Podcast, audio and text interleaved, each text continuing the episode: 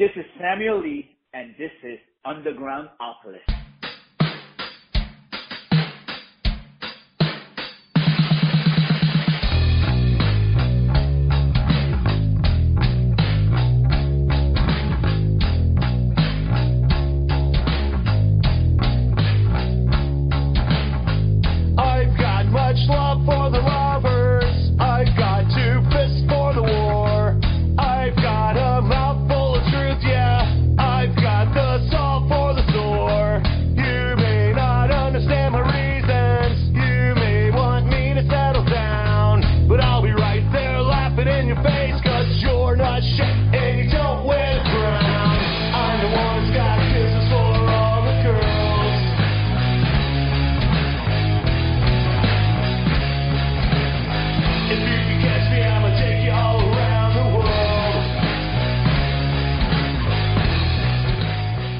Welcome to Undergroundopolis, everybody.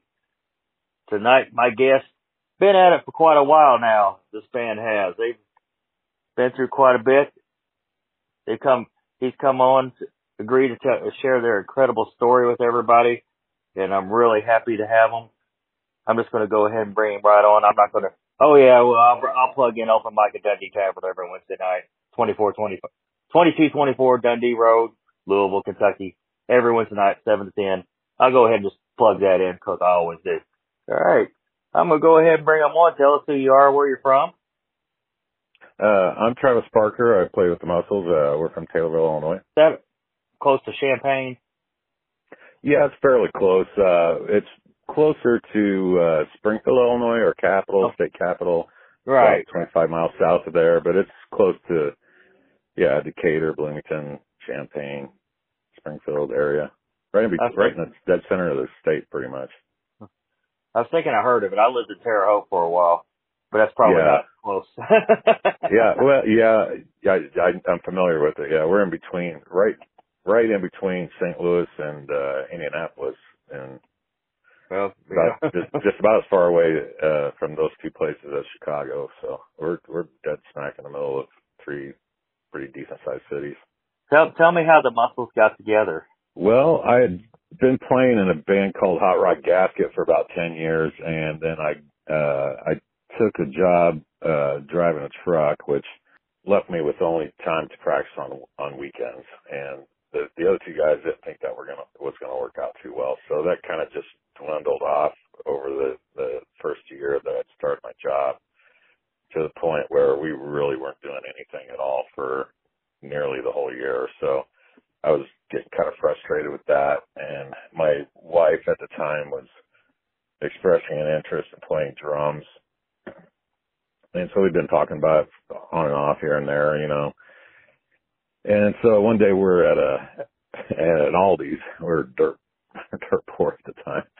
And, uh, she brought this, uh, this DVD she found at the bargain bin. It was a, a drum tutorial and it was like two bucks, I think. So isn't real good, you know, it's not going to help her much, but you know, it's two bucks. Uh, so what the hell? So we bought this thing and, uh, took it home and I looked it over. It came with an instruction booklet, a DVD, and it looked pretty good actually. So I set her up with the computer and, uh, put the DVD in, um, over by the drum set. I had a couple drum sets at the time and, uh, just kicked it on for her and she she went from there on her own and within two weeks she had the entire thing uh down pat and it was it was pretty extensive. So um you know i heard her playing and i thought you know she sounded really really good and i her meter was excellent which was a big big deal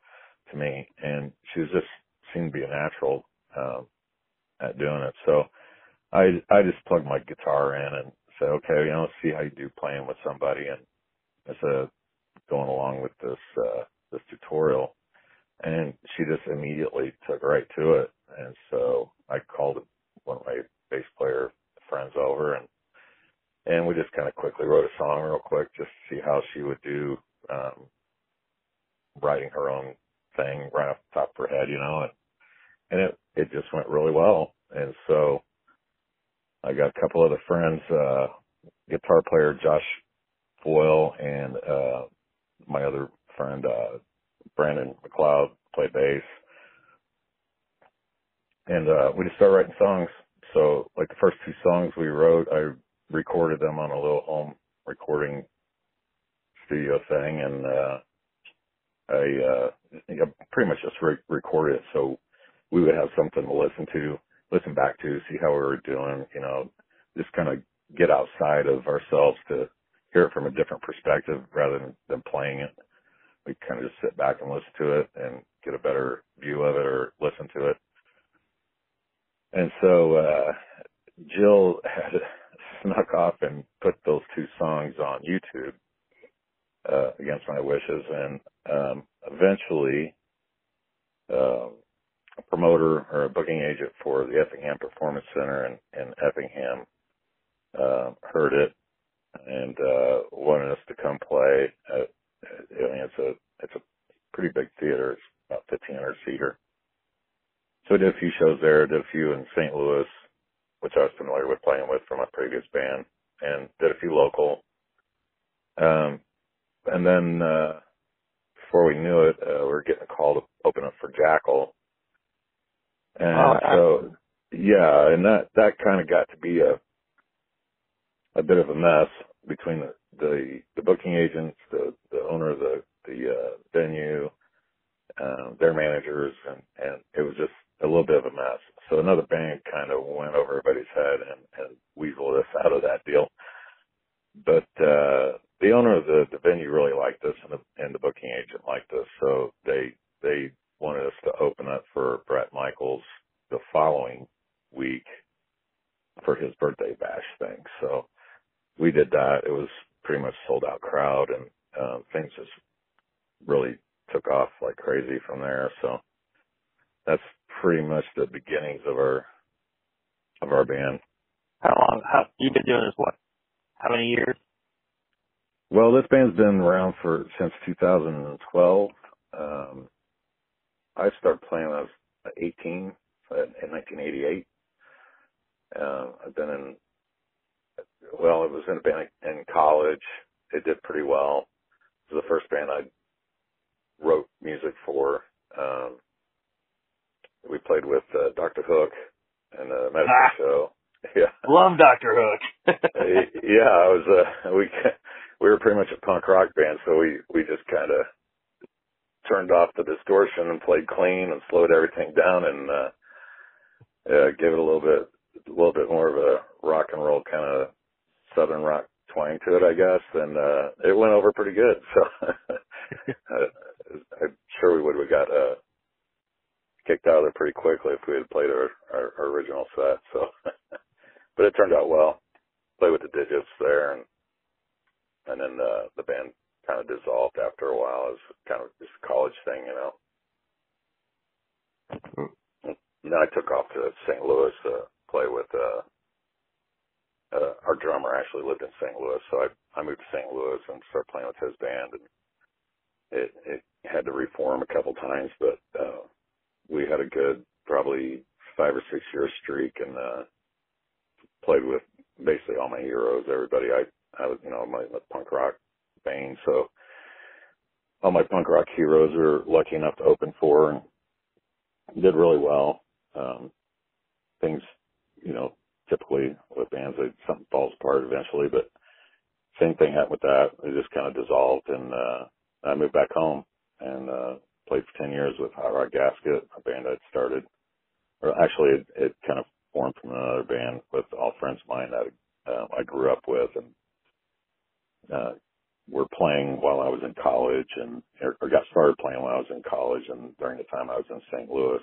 So by the time I moved back, they were all doing pretty well and um, I joined with them and then made a few movements with the band members and uh, and then it did pretty well for a pretty long time, about 10 years. And then once that dissolved, we, we started up, uh, Dopey Joe and the Muscles. Which is a great band name, by the way. Uh, yeah, that was actually, uh, we took that name from a, on advice from a friend of ours. He, he suggested that and, uh, it, it just stuck. It was too good. So we just went ahead and went with it. And, uh, yeah, the, people knew her as Filthy Jill more than anything for for a long, long time. Well, in 2018, she she split uh, with the band. We were having quite a bit of uh, turmoil um, after we did the this uh, show at the with Bret Michaels. Uh, there was quite a bit of pressure to uh, to do some big shows. Uh, we really really weren't quite ready to be doing that kind of thing. I don't think. I mean, I mean, we were really really close to it, and I think we could have. Um, but we had lost our guitar player at that time. He had moved to, to Indianapolis actually for a job, and so replacing him, someone takes a while. And then once you get them, you know, it takes about six months to get them really worked in there good. Uh, I mean, real good. And so by the time those six months expire, there's, you realize, hey, this is going to work out for some reason or another. It's either a personality thing or a job thing or, you know, a transportation thing. It, it's just one thing or another. And so we just went one band member after another for, for years. And it was getting really, really frustrating. And there was just a lot of pressure to, uh, to get something going. And with my job and the time we had to do it, it was, in some of the shows we were actually doing here and there, uh, it just was a lot of, uh, a lot of stress and a lot of pressure. And I was feeling it too, actually. And I was thinking to myself, we should probably take a break and, uh, give ourselves a good rest and, and then come back to, to working on things. But I think it got the better of, of my, uh, my wife, uh, and she just, uh, up and quit and moved moved off too. And so um, there, it was very odd. She didn't talk about it, didn't really explain much. She just kind of left. And so uh, we were all pretty hopeful that maybe uh, once she was gone for a while, that things would settle down with her and she'd want to come back. And so about a year later, she had moved back, and I, I wasn't for certain that she, she would ever want to start playing again with us, but uh, before we had a chance to find out or or give it some more time to even talk to her or approach talking to her, uh, she got in a car accident and, uh, and passed. So uh, that really was very upsetting to all of us, of course. Um, and, and it just added more pressure to find another, you know, another band member, which was, she was pretty critical to our band. Um, but we ran through probably three drummers, I think, and, uh, some of them were pretty good. Um, you know, they, they played the songs, but, uh, there was just something about the feel of them and the, I don't know how to explain it necessarily. There's a, there's just a feeling to the way she played, and she had kind of an unorthodox way she wrote things. I mean, she didn't write things like a typical uh, school taught drummer would do, you know. And so it was very unique what she did, which threw a lot of them off. But they they'd get it down, it, it just didn't feel the same. So uh, we were pretty uh, never quite happy, but you know we were we were trudging along. And so um, I contacted Jill's niece, who had played drums for quite a long time. In fact, she'd have been playing for about, I don't know, 15, 20 years, I think, by the time I tried to get a hold of her. Um, she'd been playing in, or she was playing in another band, actually. They weren't really doing a whole lot, so uh, I thought, well, maybe she might want to uh, hook up with us. Uh, you know, we still had quite a few good opportunities, um, and and maybe she might be interested in that, you know. So I approached her about it. Initially, she she just didn't want to leave the band she was in out of the, you know some some loyalty issues, I think, and I'm, I'm sure she liked what she was doing and everything. But I think a lot of a big part of it was some loyalty she felt to the band she was in. But uh, they they were kind of having issues of their own, so she finally decided that she was going to go for it and come play with us. And it, immediately it was it was like playing with Jill again. So it was very strange actually and and very cool because uh no one, none of the other drummers, even though they were very good drummers, they just didn't. uh They had a feel to them for some reason.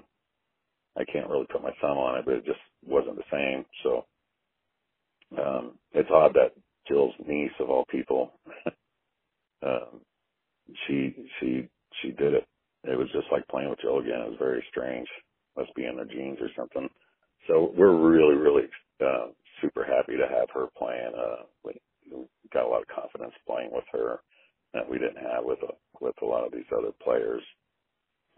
And so, and actually, with the the lineup we have now is our original lineup, except for Jill. We had gone through guitar players, bass players, you know, just seemed like nonstop for years, probably five or six years almost. And so now that we're all uh, back together uh, with Terry playing, uh, it's it's just like it was in the beginning. So we're pretty pretty happy to get things fired back up again and uh, start doing some shows and some recording and start take up some of the opportunities we had in the past. A lot of them kind of dissipated, but there's still some of them there, and we built up a lot of good contacts. So. Are you a smoker or a past smoker? Then you know how tough it is to quit. Having nothing to do with your hands, constantly be jonesing for that cigarette or vape. That's why you got to check out Fume. Fume is the natural inhaler designed for a better, safer, and natural way to quit cigarettes. It's a no smoke, no vape, and no nicotine replacement for the hand to mouth habit of smoking. Fume handcrafts wooden inhalers and uses cores infused with plant oil studied to curb cravings. They have flavors like peppermint and conker with minty notes to stimulate menthol cigarettes and other flavors like cozy chai, lemon berry bliss for a sweeter experience. And all of their flavors are 100% natural, no harmful chemicals, no artificial flavors, and absolutely no nicotine. They also have that minty throat hit that everybody likes. Quitting is tough, but Fume can really help.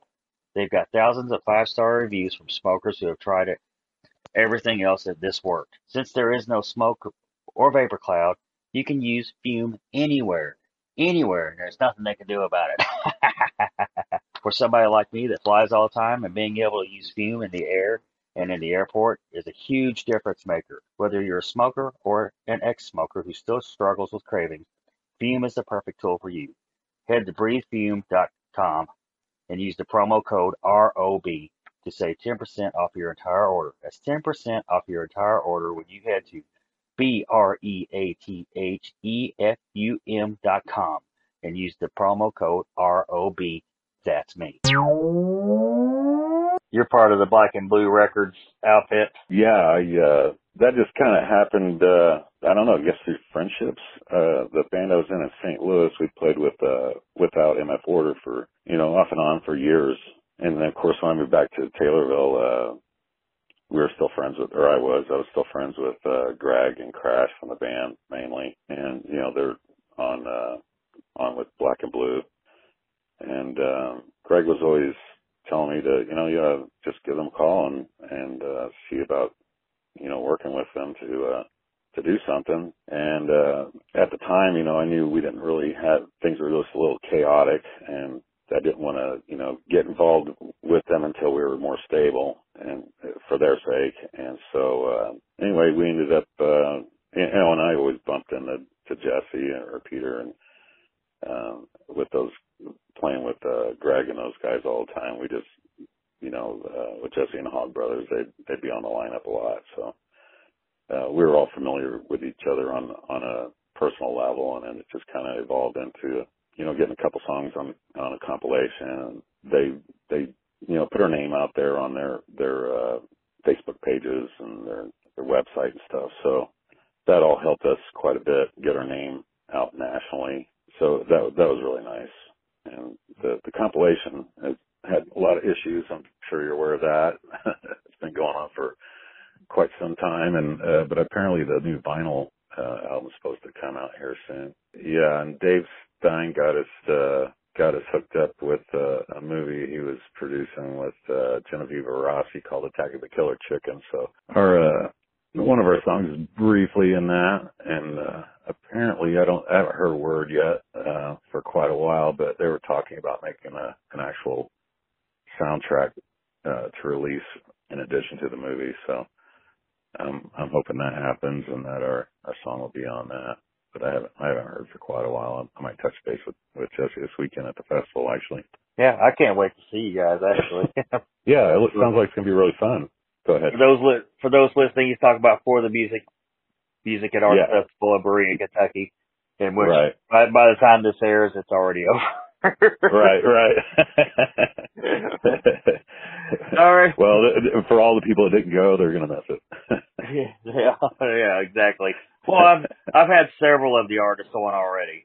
Yeah, I, I was really worried that uh, I wouldn't get that Sunday uh, free to uh, to be able to stay, and I was going to have to rush over there and do the show and rush right back. But it looks like now I'm going to be able to come and hang out on Friday night and Saturday night, and uh, maybe sleep off a hangover on Sunday, and then take off back for home. I was gonna bring I was gonna bring up Attack of the Killer Chickens because you you know of course Jesse and the Hog Brothers are in it, or or at least a couple of them. A couple of the Hog Brothers and Jesse are in it. They get literally get killed by chickens. yeah, yeah. We, uh, my bass player Brandon and I, uh, we we went to the premiere in uh, in New Jersey and had to fly into uh, LaGuardia and then uh, make our way from buses and trains and I mean just it, it was quite the journey to get, get from LaGuardia just to the theater to to go to that premiere. Uh, and we flew out of Chicago, so by the time we had left uh Taylorville way to Chicago to get on the plane to get to LaGuardia to get off the plane to go through all that that mess, you know, getting off the planes and on them, and then and then through all the subways and the buses and everything. It and then as soon as the, that premiere and and we had a great time at the premiere. It was it was awesome. There was met a lot of great people and got to finally meet uh Dave uh Stein in person and Genevieve Rossi in person and and the cast and everything and, and uh do the red carpet thing. It was pretty neat. So but as soon as that was over, uh we had to just bolt right out of there and go catch the last train back over out of New Jersey back to New York. So uh my uh my bass player and I were up for sixty hours straight. doing that. Yeah, it was it, you know, it didn't seem too bad until the flight back because we were so busy running around trying to get places that it, it you just didn't really think about how tired you were. But uh, yeah, we got all the way back. I had to go straight back to work when we got back also. So yeah, I had to drive to Kansas City uh, as soon as I got back. Um, so I think I got up at nine o'clock on Friday and went to bed at nine o'clock on Sunday night. So it was uh it was pretty rough. Took quite a quite a bit of time to recoup from that. Well, I bet. It was fun though. I'm sure we won't forget it. Let me ask you a little bit change direction subject here. What your favorite muscles or filthy Jill in the muscles? Your, what's your favorite filthy the, or or the muscles show that you played? Probably the top three. Uh the the the Bret Michaels one was definitely a good one. There was you know, as a we had played that theater quite a few times, but it it wasn't with any uh major acts or any not real major acts, you know, they were just kind of low level. Good bands, but you know, they just had established that kind of notoriety like Bret Michaels said. But uh, you know, I'd been playing for well over twenty years at that point and I I I was nervous the first time I ever played. And I was never nervous after that. I I played to a crowd of maybe 600 people once before, and, and uh, in St. Louis, and and and no nervousness or anything, but uh, standing on the side of the stage when the the uh, owner of the venue was making announcements about the upcoming shows and theater performances and stuff. Um, you know, it's a it's a huge stage, really huge, and on the on the sides there's these big black curtains and you're in the dark back there. No one can see you back there, but you can see out. And you could see this huge crowd of people and I I started getting nervous. I wasn't nervous until we were right he was right about to announce this. And and I was really kind of freaking out a little bit. I was like, I don't, I don't know how I'm going to do this now because I can't get myself to calm down. So anyway, the, uh, the booking agent, um, you know, he let us out there and was standing by with us there at the side of the stage where they're doing all this. And, uh, he looked back at me and I, I think he could tell that I was nervous. So he came over and cracked a joke to me and, and it just immediately snapped me out of it. So uh, I was I was fine after that. I, I just for a brief moment I got pretty nervous, but it was a it was a really neat experience uh, playing all those people and uh, you know 250,000 watts of power and their and their sound system was pretty cool too. So I really enjoyed that. And but other than that, um, you know, we've played with Toxic Reasons. They've been around for a long time. They're they're based out of Indianapolis now, but uh, you know, they they did really really well years and years ago. Uh, they're you know toured Europe and the states quite a bit and play with all the the old school legendary bands. And uh, they've helped us out quite a bit. We played with them in St. Louis and uh, their drummer JJ Pearson. Uh, he had a side band that we played with in uh, Indianapolis at the Melody Inn. So that was a pretty good one for us. And then just playing the Melody Inn period. Um, we played there a couple times and it's just a, a just an amazing venue and the whole scene there is very, very supportive, very creative, very talented people all over that, that scene. And, uh, I think it's just best, the best scene in, in the Midwest that I can tell. Um, I love it there. So I think we're going to be back there in, in November, if I'm not mistaken. I can't remember which month it is. I booked it quite a while back, but um, I think in November we're supposed to play there again. At Melody Inn. Yeah. I love that place too, man. yeah, it's, it's, it's awesome. And Rich Barker and Greg Brenner, they're, they're just super nice guys, very professional. You know, they, they're, I think they're, they're pretty much kind of the heart of that scene. Um, you know, they're the first two guys you kind of see out of that whole scene anyway. It seems like they're doing the the punk rock night live and you know booking the shows at at the Melody Inn for punk rock night. I think uh, you know they they kind of set the the lead for everybody to have a good time and and with their professionalism and everything. I think that that kind of just pervades through that whole that whole crowd and that whole scene in, in that area. So it's it's really neat to see too because uh, it's really more along the lines of the scene that we had in uh, St. Louis, except a little more professional. but we had a great scene in St. Louis at one time. It just kind of pretty much died off. But it's nice to see that still going going strong and going uh, really well in, uh, in Indianapolis. What would you say the most personal muscle song to you is? Uh, see, there's a couple. Um, I think uh, Blackout Girl was somewhat personal in a way that um, Jill, my my wife, was was amused for. I guess uh, she really, really, really had a rough uh, childhood, an extremely abusive childhood, actually, all pretty much all the way up till her and I got together. Um, and so, uh, not that the song was necessarily about her in particular, but it it, it inspired that whole song. And uh, when we put it out, uh, it was such a horrific recording. The very the first recording we did, got a lot of feedback out of that, uh, and it related to a lot of people. And uh, Jill was always, you know, the person on on the social media end of things while I was working. She was doing that kind of thing. So, but she, we were always together, her and I, literally like 24 seven. So she was always by my side while she's doing this stuff and she'd always let me know what was going on. And I remember, uh, her reading me messages and texts that she had got, uh, about that song from, from just tons and tons of people that said they related to it. So that, I, that was one of my favorite ones. I'm actually starting to run out of time. You got got anything you want to plug in before we wrap it up? Um, no, not right offhand I could think of. Uh, we're gonna do uh make a couple more recordings, hopefully this year, and uh and hopefully another video.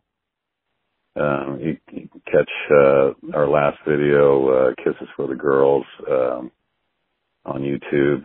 Um, other than that, we're gonna record a couple more songs, hopefully before the end of the year, and get maybe one or two more videos out before the end of the year, and uh, eventually we're going to compile all these onto a onto a an album. Uh, so it'll be just uh, you know like a singles compilation for us.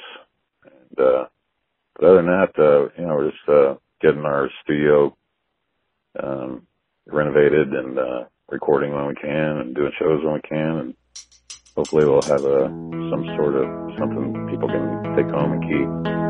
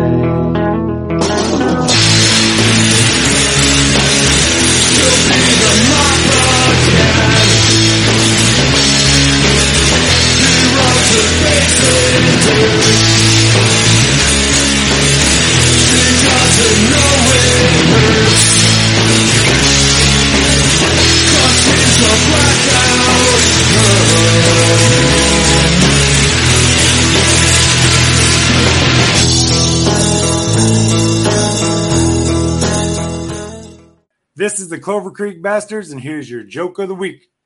What do you call a hippie without a girlfriend? I don't know what. Homeless.